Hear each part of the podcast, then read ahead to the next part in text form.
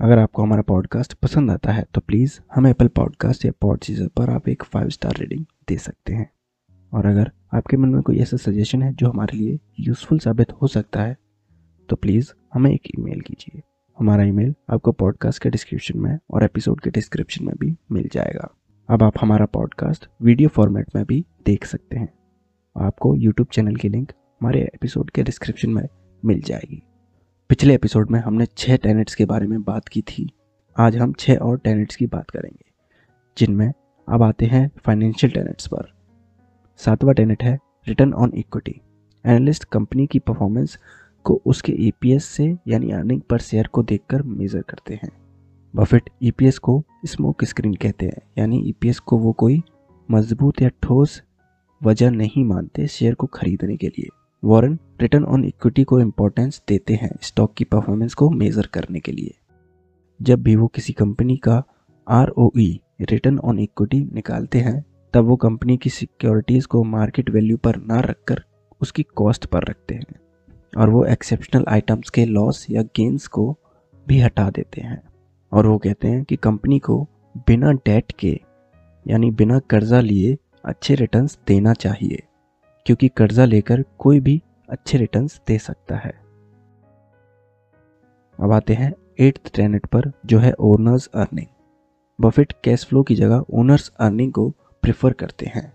जो वो कैलकुलेट करते हैं कंपनी की नेट इनकम को डेप्रिसिएशन डिप्लीशन और अमोटाइजेशन को जोड़कर और कैपिटल एक्सपेंडिचर और बाकी वर्किंग कैपिटल को कम करके।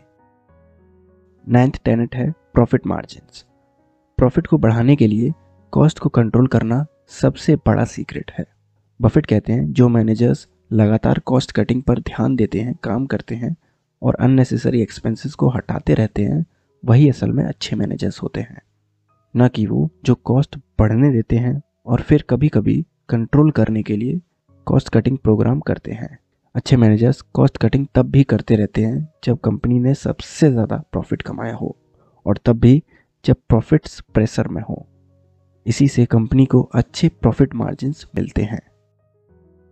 टेंथ टेनेट है द वन डॉलर प्रमाइस अब इसमें ऑथर ये कहते हैं कि अगर कंपनी एक डॉलर अपने पास रख रही है तो उसकी मार्केट वैल्यू भी कम से कम एक डॉलर बढ़नी चाहिए। अगर ज़्यादा होती है तो और भी अच्छा है। अगर कंपनी एक डॉलर अपने पास रख कर एक डॉलर की मार्केट वैल्यू क्रिएट नहीं कर पा रही है तो उसे वो पैसा अपने पास नहीं रखना चाहिए। अब हम एक एग्ज़ाम्पल लेते हैं। मान लीजिए एक कंपनी है ए लिमिटेड उसने 10 सालों में 10 लाख रुपए या फिर डॉलर कमाए हैं और सारे एक्सपेंसेस हटाने के बाद कंपनी के पास बचते हैं पाँच लाख डॉलर या फिर रुपए। अब उस कंपनी ने अपने पास तीन लाख डॉलर या फिर रुपए रखे हैं और बाकी दो लाख शेयर होल्डर्स को वापस कर दिए हैं। अब हमें ये देखना है कि क्या पिछले दस सालों में कंपनी की मार्केट कैपिटलाइजेशन या फिर मार्केट वैल्यू तीन लाख रुपए या फिर डॉलर से बड़ी है या नहीं? 2010 में कंपनी की मार्केट कैपिटलाइजेशन एक लाख रुपए या फिर डॉलर था, जो कि बढ़कर चार लाख डॉलर या फिर रुपए हुआ या नहीं, हमें ये देखना है। अब आते हैं मार्केट टेनेट्स पर। इसमें पहला है, डिटरमाइन द वैल्यू। अब हमें किसी भी कंपनी की वैल्यू को जानने के लिए सबसे पहले उसके फ्यूचर कैश फ्लो का एक एस्टिमेशन लेना होगा और फिर उसे डिस्काउंट रेट से कम करना होगा। और वॉरेन डिस्काउंट रेट के लिए यूएस गवर्नमेंट बॉन्ड के इंटरेस्ट रेट को लेते हैं।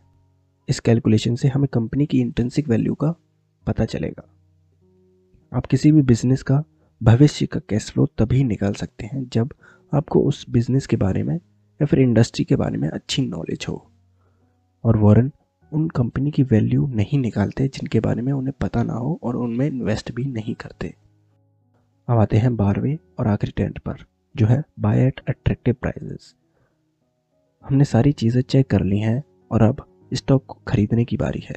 तो अब बफेट कहते हैं कि हमें स्टॉक को तभी खरीदना है जब उसकी मार्केट वैल्यू उसकी इंट्रेंसिक वैल्यू से कम हो। अगर मार्केट वैल्यू उसकी इंट्रेंसिक वैल्यू से थोड़ी भी ज़्यादा होती है तो बफेट उसे नहीं खरीदते। बफेट किसी भी कंपनी को कम से कम 25 परसेंट डिस्काउंट रेट पर खरीदते हैं उसकी इंट्रेंसिक वैल्यू से। और इस तरह उनके पास एक मार्जिन ऑफ़ सेफ्टी होता है। और अगर ये स्टॉक 10 परसेंट भी गिर जाता है तो वो अच्छा खासा रिटर्न कमा लेते हैं, क्योंकि उनके पास मार्जिन ऑफ़ सेफ्टी है। ये सारी बातें मैंने बताई द वॉरन बफेट वे से, जिसे लिखा है रॉबर्ट हैक्सटॉम ने।